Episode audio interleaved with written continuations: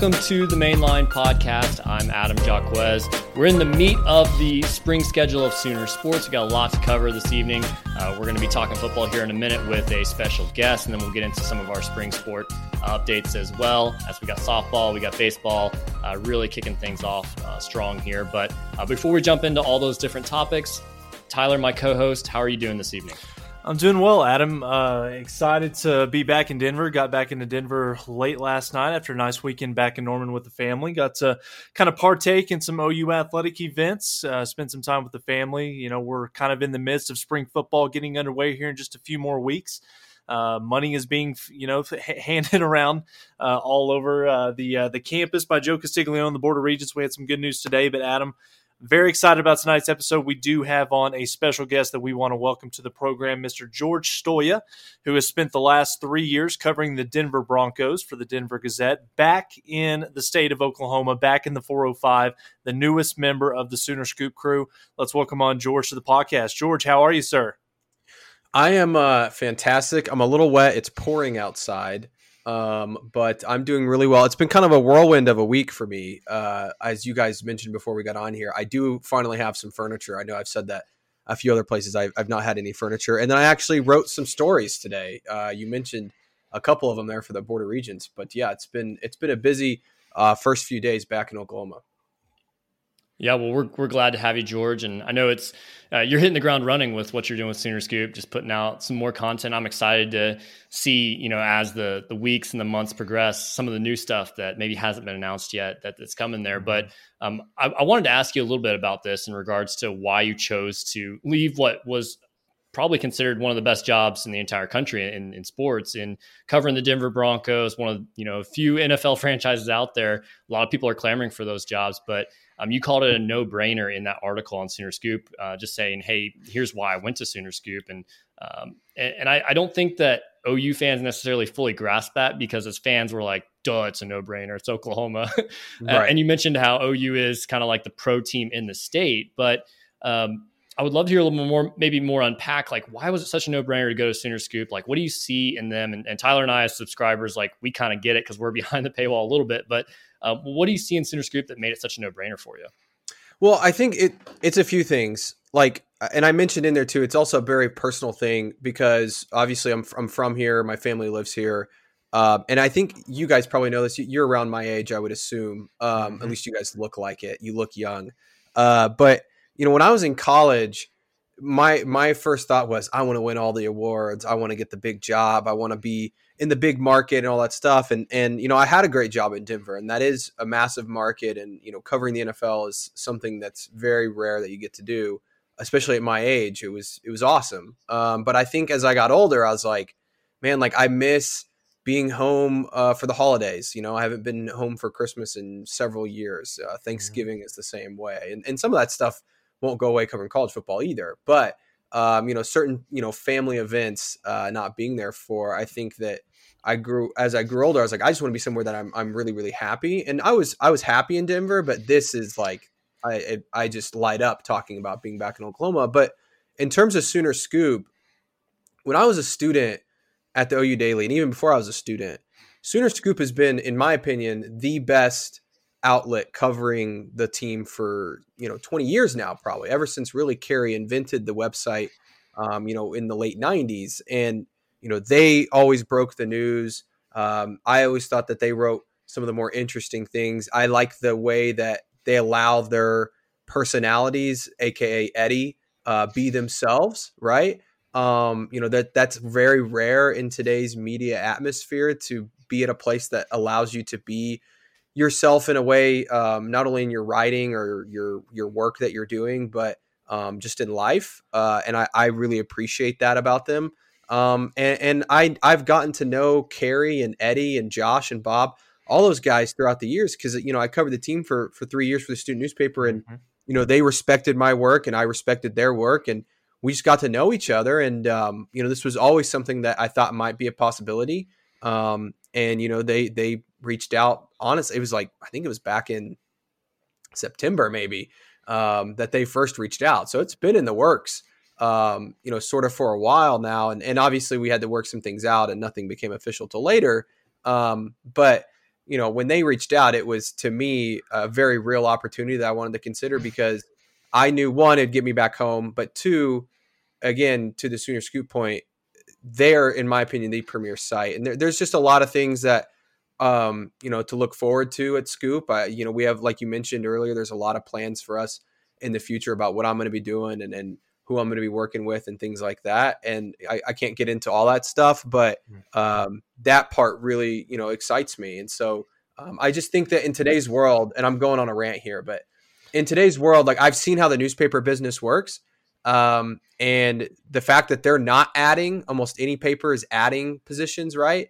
Uh, is a big red flag. Uh, and for a place like Sooner Scoop to be adding people in a time that nowhere else is, um, is a big green flag. So uh, that that to me made it really a no brainer.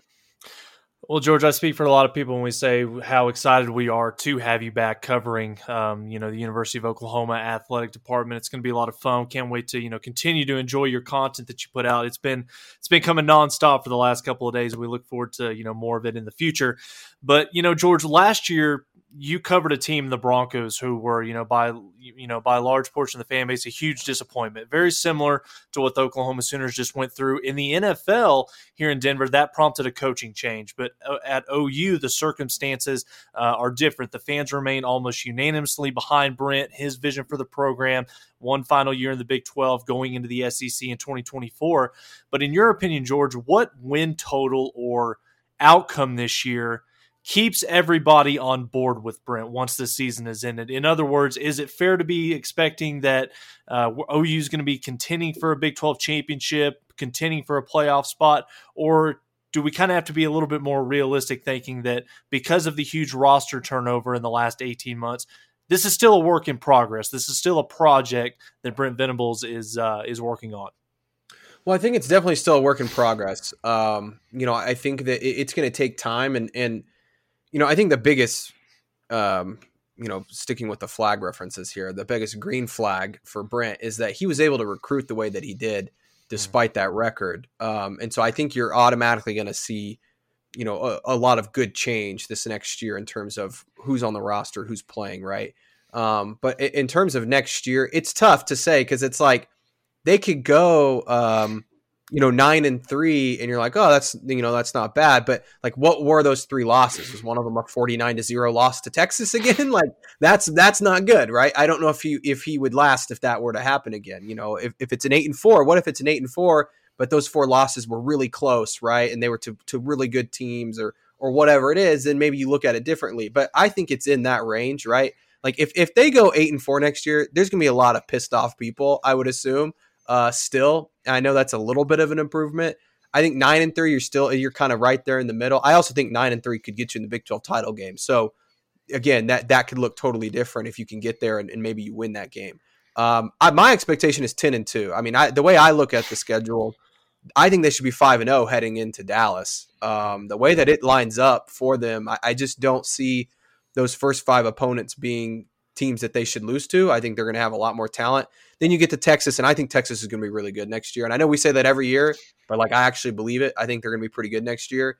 Um, so that's a tough game. But then everybody else on the schedule, man, like I just don't see a scenario where they shouldn't have more talent. And I also think this coaching staff is going to get better. I mean, one of the things that I was very critical about Brent a year ago that I'm very interested to see how he does this next year is game management. I mean, I thought there were several games, and, and when you lose you know, I, what was it, three, four games by three points or less, like a lot of that is determined on how the game is managed, right? I mean, I know it's a few th- few plays here, a few plays there, but it's also a few timeouts here, a few timeouts there. Maybe change the pace. I mean, the Bedlam game, I know they won, but I remember like yelling at my TV, "What are they doing with the uh, you know you know uh, doing the hurry up offense over and over?" So like those small things uh, can go a long ways, and so I, I'm really interested to see what that looks like, and then um, you know, I think they've done a really good job in the transfer portal. I, have said it several times now since I, I, have come back, but you know, a year ago they got transfers from you know Wyoming, Tulane, Hawaii, those sorts of places. This year they're getting them from Indiana, Wake Forest, Oklahoma State, and, and it, again, it's not a knock on those guys from a year ago, but it's a little bit different caliber caliber player that they are bringing in this year. I mean, the, the kid from Indiana, Dasan McCullough, I think that's how you say his last name, McCullough, McCullough, mm-hmm. whatever they have, they don't have a guy like that. I mean, that's a dude, and uh, you know, I think he can be a huge difference maker. And and DaShaun White was a nice player last year at the cheetah position, but this guy um, can win you a football game, and uh, I think that that's kind of what they missed at times last year. So I, I think it's going to be really interesting. But um, but yeah, I think the expectation, like what I would tell fans is, yeah, the expectation should be to compete for a Big Twelve championship. Um, but if they don't win one, I, I wouldn't call that a, a failure by any means next season because this is going to take time. But um, you know, I, I, think that if they're not competing for a Big Twelve championship, then yeah, it's it's uh, maybe time to press the panic button. Mm-hmm. Yeah, I definitely think there's a big mental difference between nine wins and ten wins. Yes. Uh, So I, I, I think you're right there. The schedule definitely lines up for ten wins to be a very realistic possibility. Um, there's some definitely some soft part, soft parts of the of the schedule there. So, uh, spring practice starts here in what ten days or so, and we're gonna be able to get to know this team a little bit better. There's a lot of differences now in college football with the transfer portal, with new high school recruits, uh, a lot more of them coming into the spring uh, practice uh, setting there. Uh, so, you know, what do you think is going to be the position battle that Sooner fans need to be most tuned into? Uh, to see that hey, that ten wins is a, is a reality based on how how that position battle is going. Yeah, I mean, I think there's several. Um, I'll give you one on offense and one on defense. I think on offense, I'm really interested at receiver because you're losing a guy at, in Marvin Mims that you know he he was so productive during his time, and, and he it felt like anytime they needed a, a big play down the field, he was their guy. And I know you know him and and and Dillon, you know, weren't always on the same page, but they also were on the same page quite a bit uh, in terms of those big plays. Who's going to be that guy? I think we all assume it's going to be Farooq, but who are some of those younger guys that can step up? I thought that was a position that they would maybe get more in the portal. Um, and we didn't really see. I, know they got the kid from Michigan uh, that I think is a nice player, but what what does he look like? Who's going to step up? Who's going to be maybe one of those younger guys that can step into a role? I think tight end is also an interesting one because you lose lose a guy like Willis who, you know, not only was a great player on the field last year, but uh, a team captain. Can Austin Stogner you know, kind of step back in. That's such an interesting story. So I would say those. I mean, I, could go down the list. I mean, I, I think the offensive line, right? Like, who's going to step mm-hmm. into some of those roles? I think those are some interesting battles. On defense, I, I think that it feels like linebackers pretty set uh, in terms of Stutsman and and uh, Kanak. I, I would assume those are going to be the guys. Maybe some other guys push for a spot there. Um, the defensive line, they got a lot of guys back. Um, I'm interested to see, you know, does does you know, some of these younger guys or some of these transfers come in at defensive end? Um, obviously, a lot of talk about uh, PJ Adebawore. I, I, hope I said that right. Um, you know, I, I, think that he's a guy that can con- contribute from day one. Bothroyd from Wake Forest. I think that he he'll push for a starting spot. What does Trace Ford look like out there? You know, is is he healthy? Um, but for me, the biggest one uh, that I'm most excited about to watch is the Cheetahs position because it seems like it's uh, Dasan McCullough, to, you know, to, to take over that role. But you know, I know there's also been mentioned maybe he'll move inside. Maybe they'll do some different things with him. There's been a lot of names that have been mentioned at that cheetah spot, as well as safety, and and it feels like you know if two guys emerge there, maybe somebody else moves to safety, like Peyton Bowen. I know has been mentioned at cheetah, but will he play safety? So it's it's it's one of those things that it's going to be interesting to see how that secondary shakes out because I think some of those other spots are pretty pretty much we, we know what, what it's going to look like. But mm-hmm. uh, I think safety is also where they can just get a lot better. Um, you know, I don't want to just sit here and, you know, crap on Justin Broiles, but they upgraded at that position, right? Like I, I think Justin was a nice uh, role player um, and he was mm-hmm. a good mm-hmm. kid, but uh, they really upgraded there. And I think that's a position that can be a huge difference maker in, in this type of defense. So I'm really interested to see what they do at the cheetah slash safety position. You know, George, I know for a lot of people, especially for Adam and I, you know, being, you know, 27, 28 years old, coming off of a six and seven type year, that's not something that really either of us or you know even including you in this as well have really you know ever had to experience in, in our time as you know fans or covering the university of oklahoma. Uh, but you know coming off of a six and seven years someone had to be the scapegoat for last year's losing record. Some fans pinned it on ted roof as the dc others you know like you alluded to just a second ago you know bv's blunders with late game uh, management. But oddly enough and i can't believe that you know a lot of fans felt this way a lot of them kind of pinned it uh, the, the failures of last year on the performance of dillon Gay Gabriel in key moments. Now, Dillon Gabriel, he's got a five star behind him right now. Jackson Arnold coming in from Denton Guyer, who's casting a big time shadow already. George, what does Dillon Gabriel need to do to change this perception from the fan base and hopefully avoid getting himself into a similar situation like we saw, you know, two years ago from Spencer Rattler, you know, the incumbent starting quarterback who's got Caleb Williams, you know, breathing down his throat, and we all know how how that turned out. So, what does DG need to do, uh, especially early on in this season, to to keep that from happening?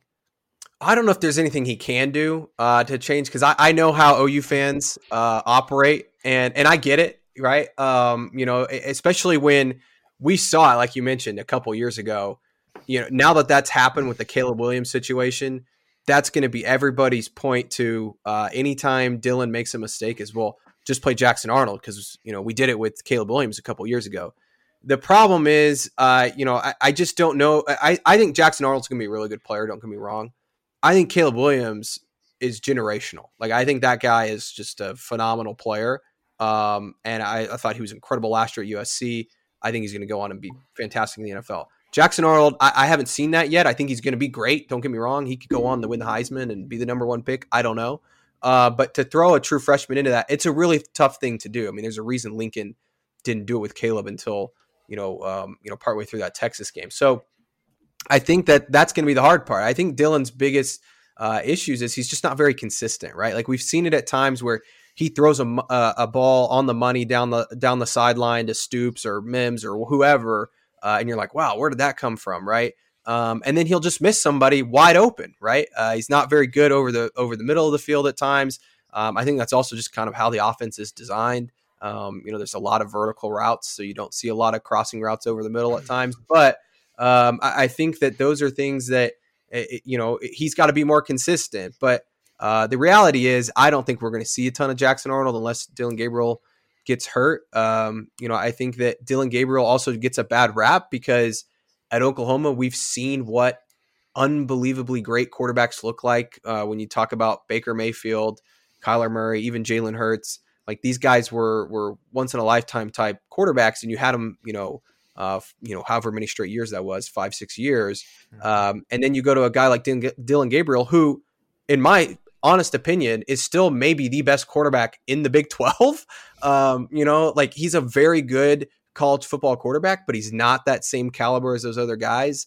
Uh, you could even make the argument he's probably a top 10, top 15 quarterback in college football, which is a hard thing to do. But, um, you know, I, I think that you know, really good is is is not great at Oklahoma, right? And so uh, it's a hard thing to live up to. And I think Jackson Arnold will be great at Oklahoma, but I also think it's important for his development that he doesn't, you know, have to be forced into a situation where he's trying to like save the season uh, in some capacity, right? And, and again, I, I, think the schedule lines up where you can win a lot of football games with Dillon Gabriel. I think they could easily win ten games, if not the conference with Dillon Gabriel at the at quarterback. And I, I think a large part of that's going to be, I think the run game is going to be really good next year. So um, I don't know if that answers the question, but I don't know if he can do anything other than just get better. And at this point in his career, I don't know how much of that is is actually possible it certainly amazed me how underappreciated I felt that his season was last year, especially considering that we didn't have Dillon Gabriel for a game and a half, and we saw the results there, and yeah. there's, there's literally yeah. nothing behind him, and people were still so upset with uh, what Dillon Gabriel uh, did throughout the season, and of course, you know, all seven losses were not on him, maybe not even one of them was, but um, yeah, it's amazing how underappreciated he was. It was kind of yeah, just like, don't play uh, Davis Beville. That's yeah, that's the yeah. key. Yeah, for sure. Uh, well, kind of wanted to to wrap up with our final question uh, around something that you were really talking about today with the board of regents. They met. They uh, were reviewing the two hundred fifty million dollar uh, proposed uh, facilities for both uh, the football operations center and I believe an academic center in there as well. Uh, so a lot of money funneling that direction. but something that I think a lot of fans are maybe even more interested in is what could change for the stadium in the future because it's been uh, close to 10 years now since that South End Zone Stadium was was first announced, uh, and we haven't seen anything really major since then. Um, we actually took this particular question uh, over to our Twitter and asked fans, you know, what they wanted to see as a as an update for the stadium. We got a couple scary responses, at least for Tyler and I as former uh, athletic uh, ticket office employees, people saying they wanted to expand the stadium to 100,000. And we know how difficult that is in, in today's age to sell that many tickets. Or uh, I know there's one person that said remove the first two to three rows of the sidelines because it's too cramped. And uh, I would not want to make those phone calls to those season ticket holders, but uh, we been also got a lot that. of been there and done that. Yeah, um, we also got a lot uh, a lot of people that said, "Hey, the press box, the press box needs to be updated." Uh, and I thought you'd be a great voice here to kind of give some insight into uh, the press box specifically, because I find it interesting, just from my perspective, that fans are saying, "Hey, we need a new press box. It's so embarrassing," and yet most of them have probably never stepped foot in there, don't know really why it's embarrassing or or anything. So I'm curious to hear your perspective on why an update there would be so important.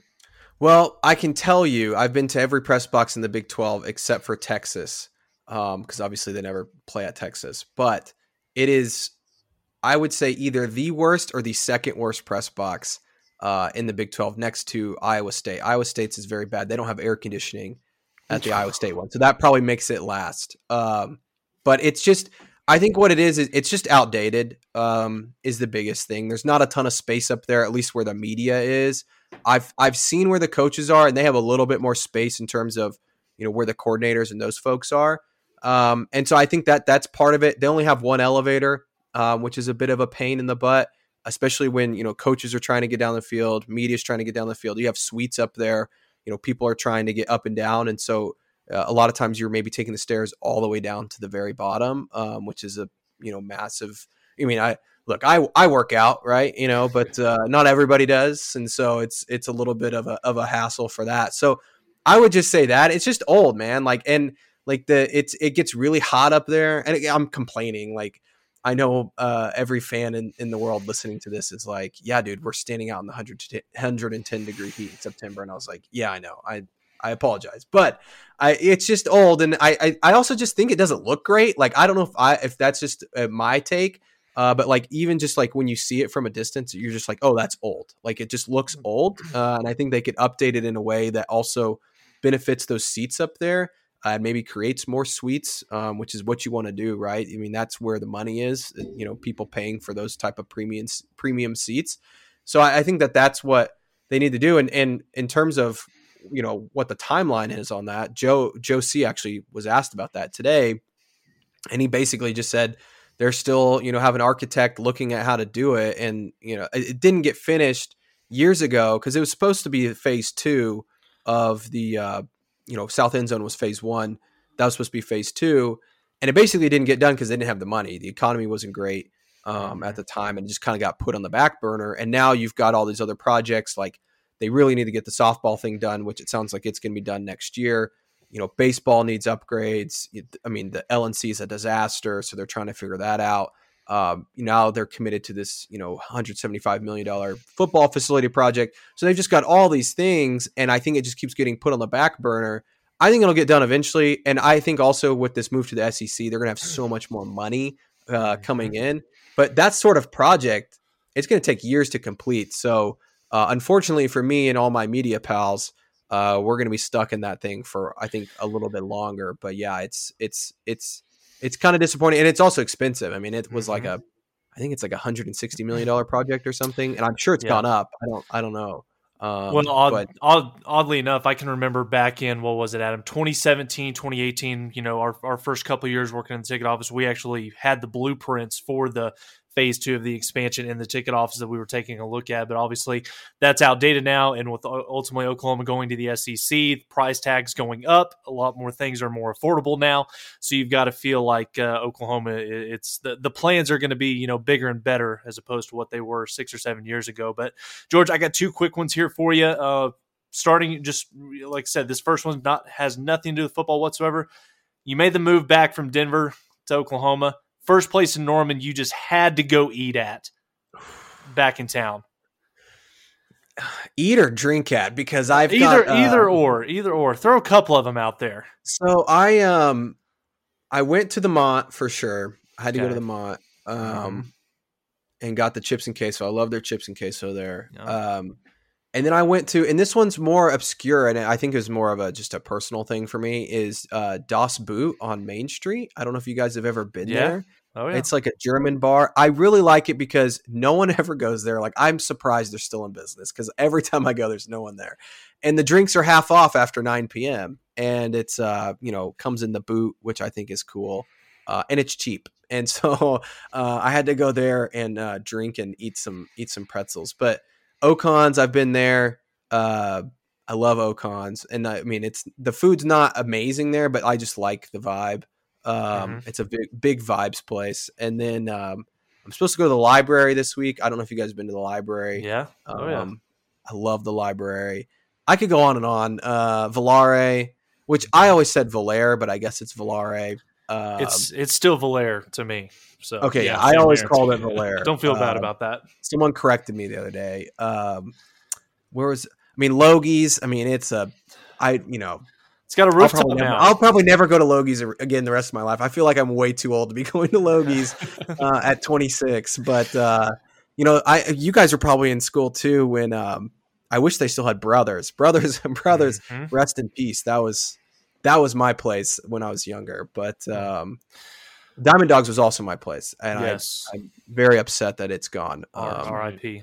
So I just listed Adam- like 10 places, but Adam, I've got one more here, real quick, then I'll throw it over to you. But uh, George, can't let you get out of here without talking about OU's transition to the SEC. And you know, as a media member, you know, you talked about you know you visited outside of you know going to Austin, you visited all the y- you know the uh, the stadiums, the the press boxes, the the uh, venues in the Big Twelve.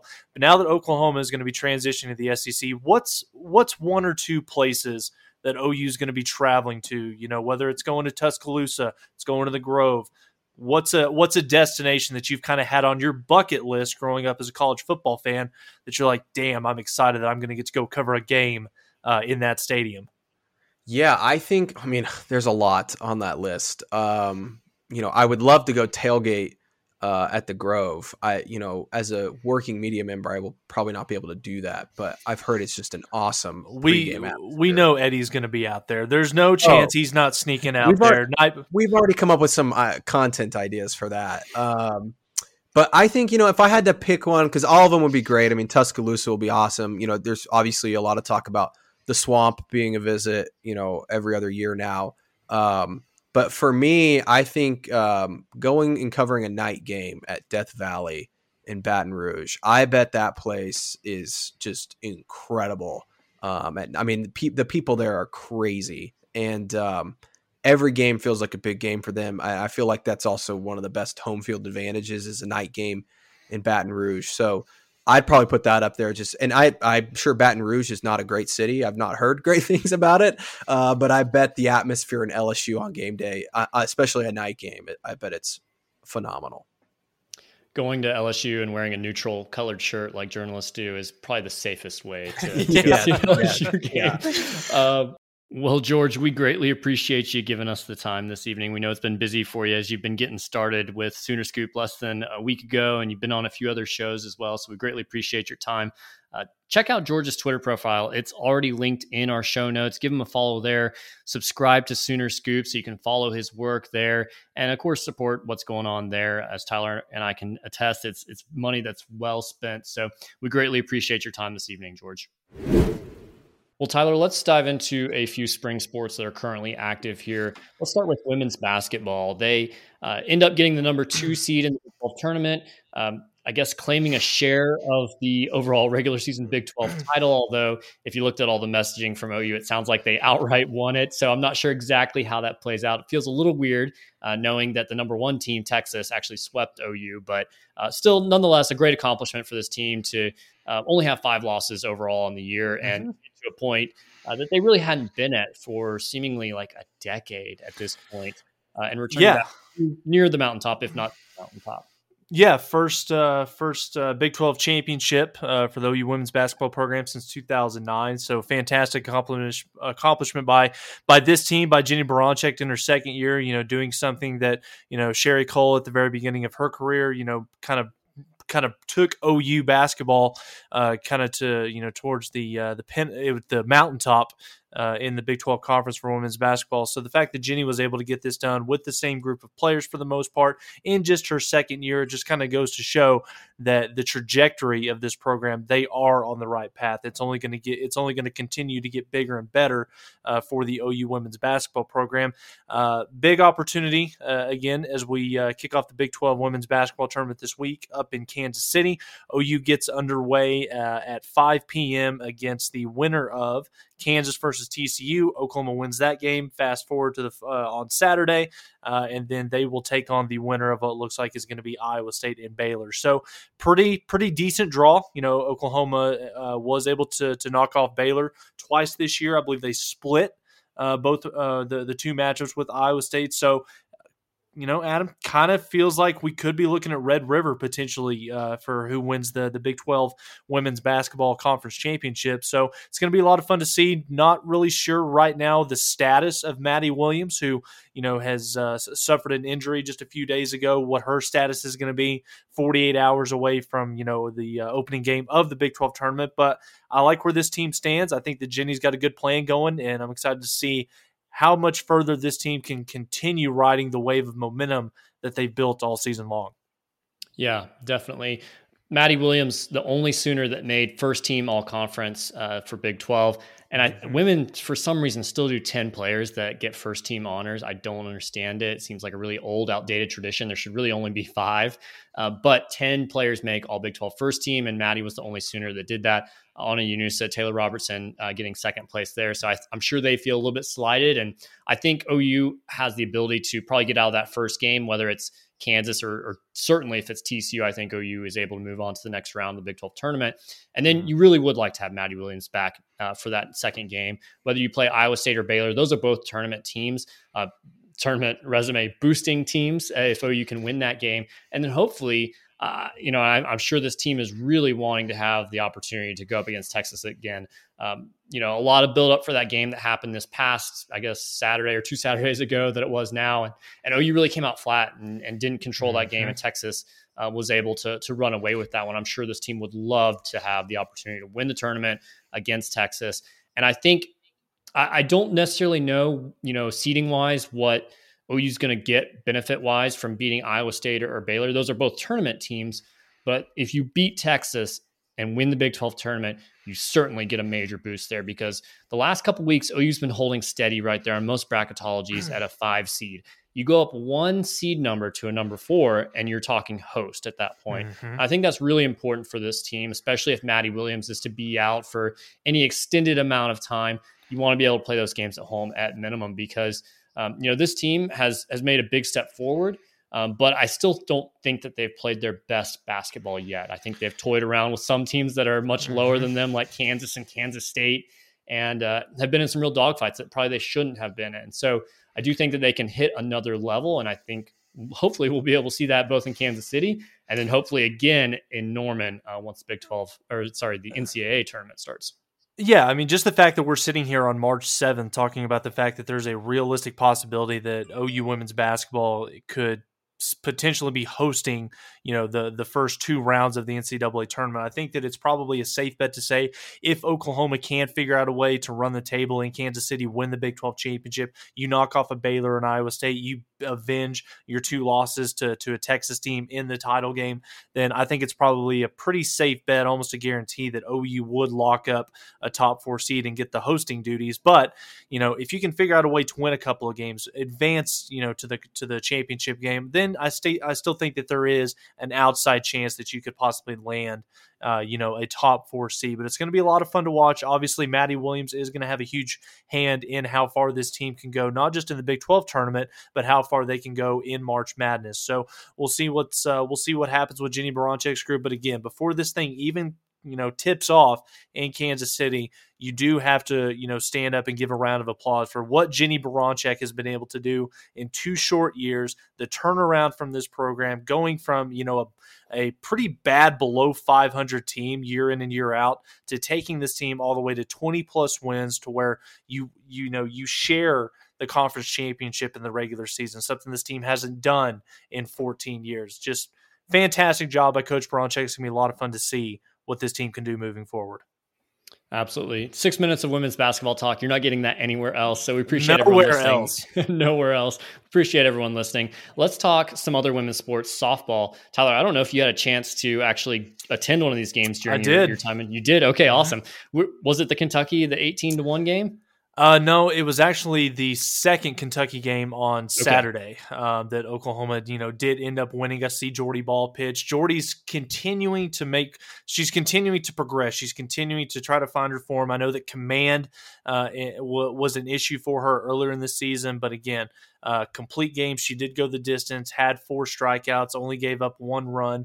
Um, so, you know, anytime that this OU team is only going to give up a couple of runs or less in the circle with this lineup. It, it's as it's as it's as safe as a sure thing as as there is in the world right now. But yeah, um, did get a chance to, uh, to to take in you know one final game for me out of Marita Hynes Field. Um, I cannot wait for this new stadium to be built. I drove by the site. There's a big ass hole dug uh, in the in the middle of that lot right now. So work is being done. Progress is being made.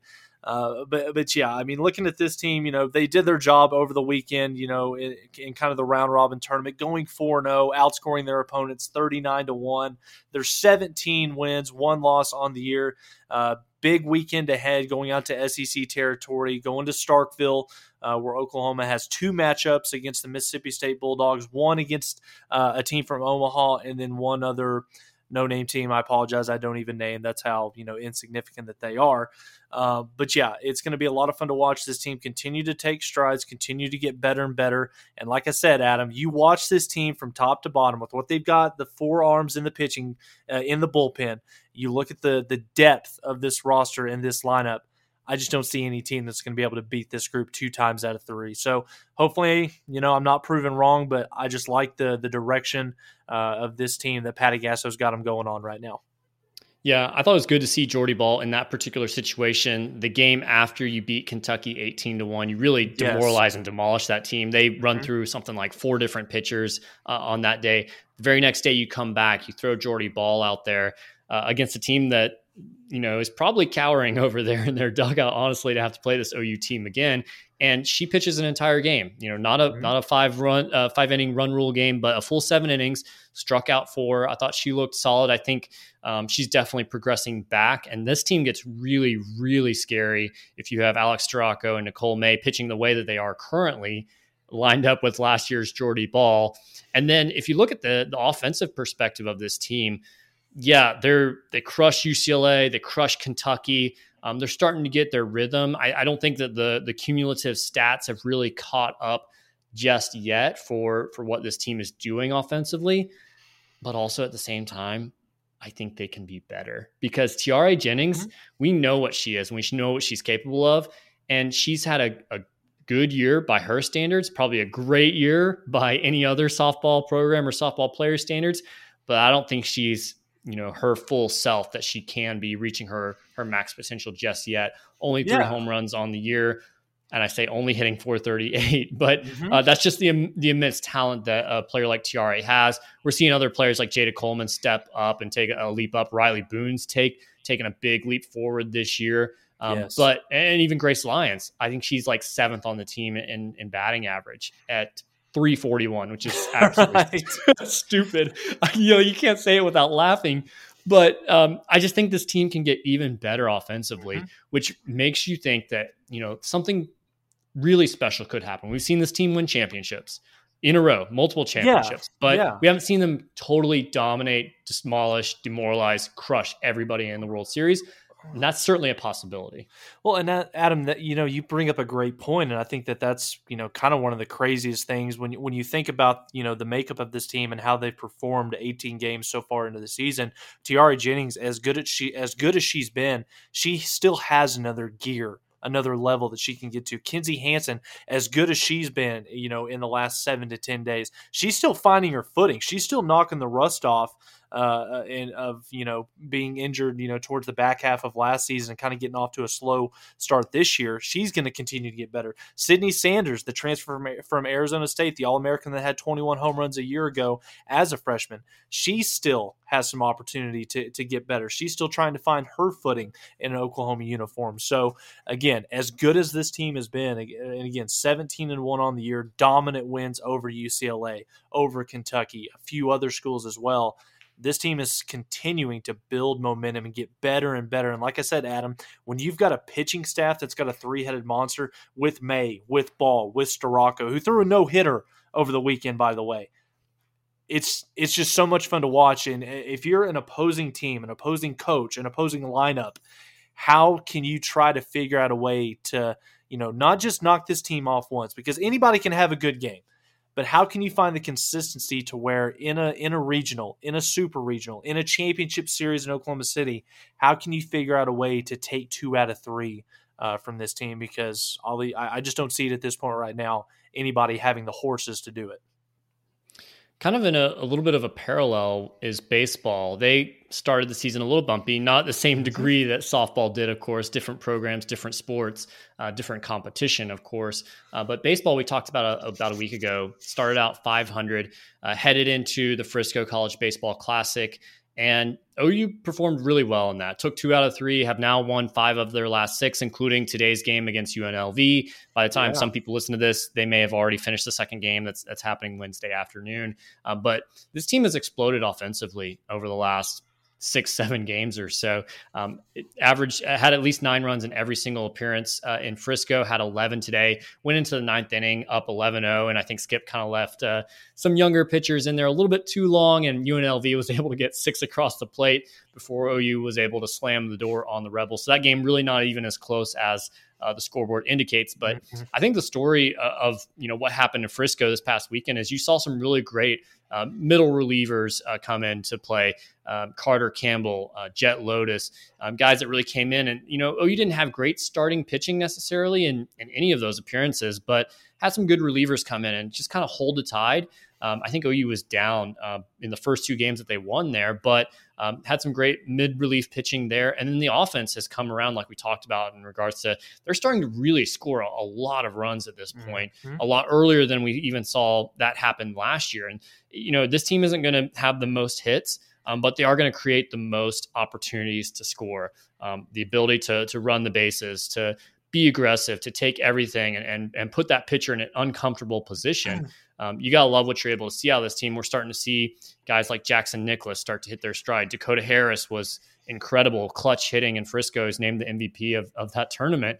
Um, and we still haven't even seen, you know, Bryce Madron and and John Spikerman really hit their form. John Spikerman's still under 200 uh, hitting.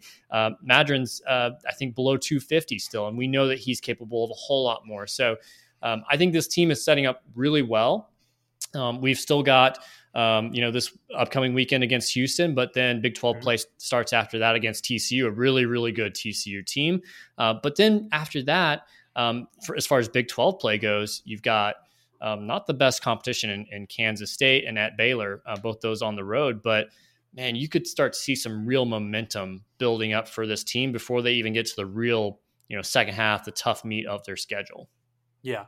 No, it, it's going to be a lot of fun to watch. And, you know, you made a really good point on one of the things that, you know, we're kind of seeing some parallels this year to what we saw a season ago where Oklahoma kind of comes out comes out of the gate struggling a little bit, trying to find their footing. But as we as the season moves further and further further and further along, excuse me, once you get into, you know, late March, early April, this team finding their footing, putting wins together, building momentum, having confidence in their pitching staff, starting to get some clarity on what this lineup can do.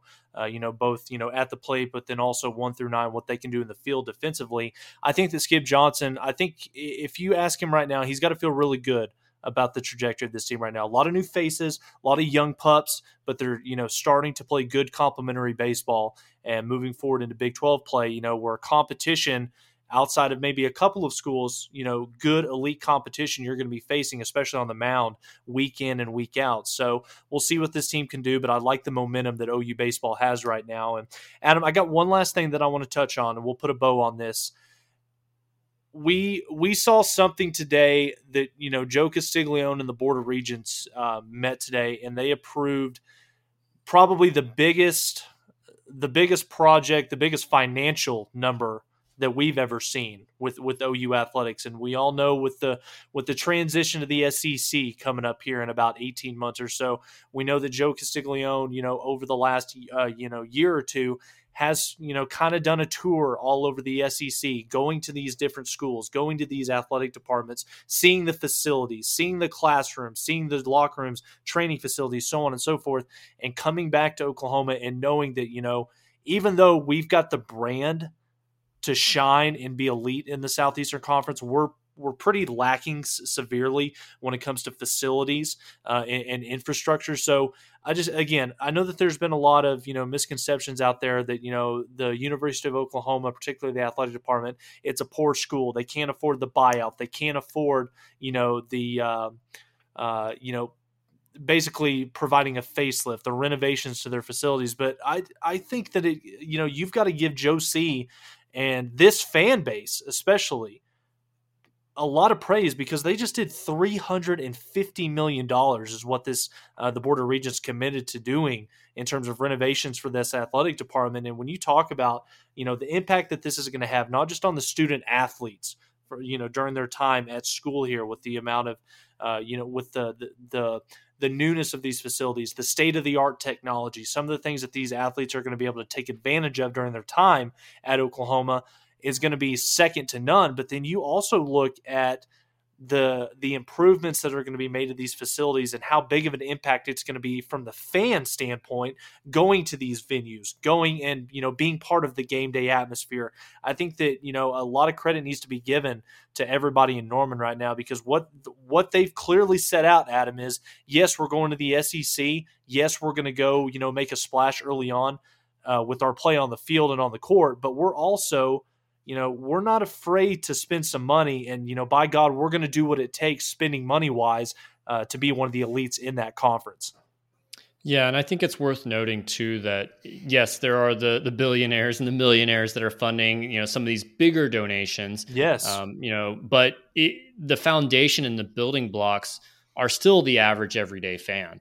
You know, and this is something that you and I talked to season ticket holders a lot about when we worked in the athletic department. Was you know, you may have a season ticket holder that gives 500 or $200 a year and it doesn't feel like a whole lot. It almost feels like, oh, I'm just getting price gouged to get a season ticket. But um, one thing that Sooner Club you know, talked about, and we tried to relay this too, was, you know, hey, if you're donating $500 a year, that's covering, you know, books or academic tutoring or something like that for one student athlete for a semester. Like that is important because that allows um, you as the average every day if we get you know a thousand people to donate the 500 that's a mm-hmm. that's a stepping stone that then you know the bigger donors can stand on and say hey instead of giving you know a bigger donation to academics now i can give that to a facility project or, or new stadium or something like that so mm-hmm. every piece of the puzzle is important and I, I, I think a lot of small people think that oh the big people are going to do all that for me but we have to provide that foundation even as the average everyday fan i think that's more maybe a little bit more relatable too that hey mm-hmm. there are mm-hmm. more average everyday fans that are doing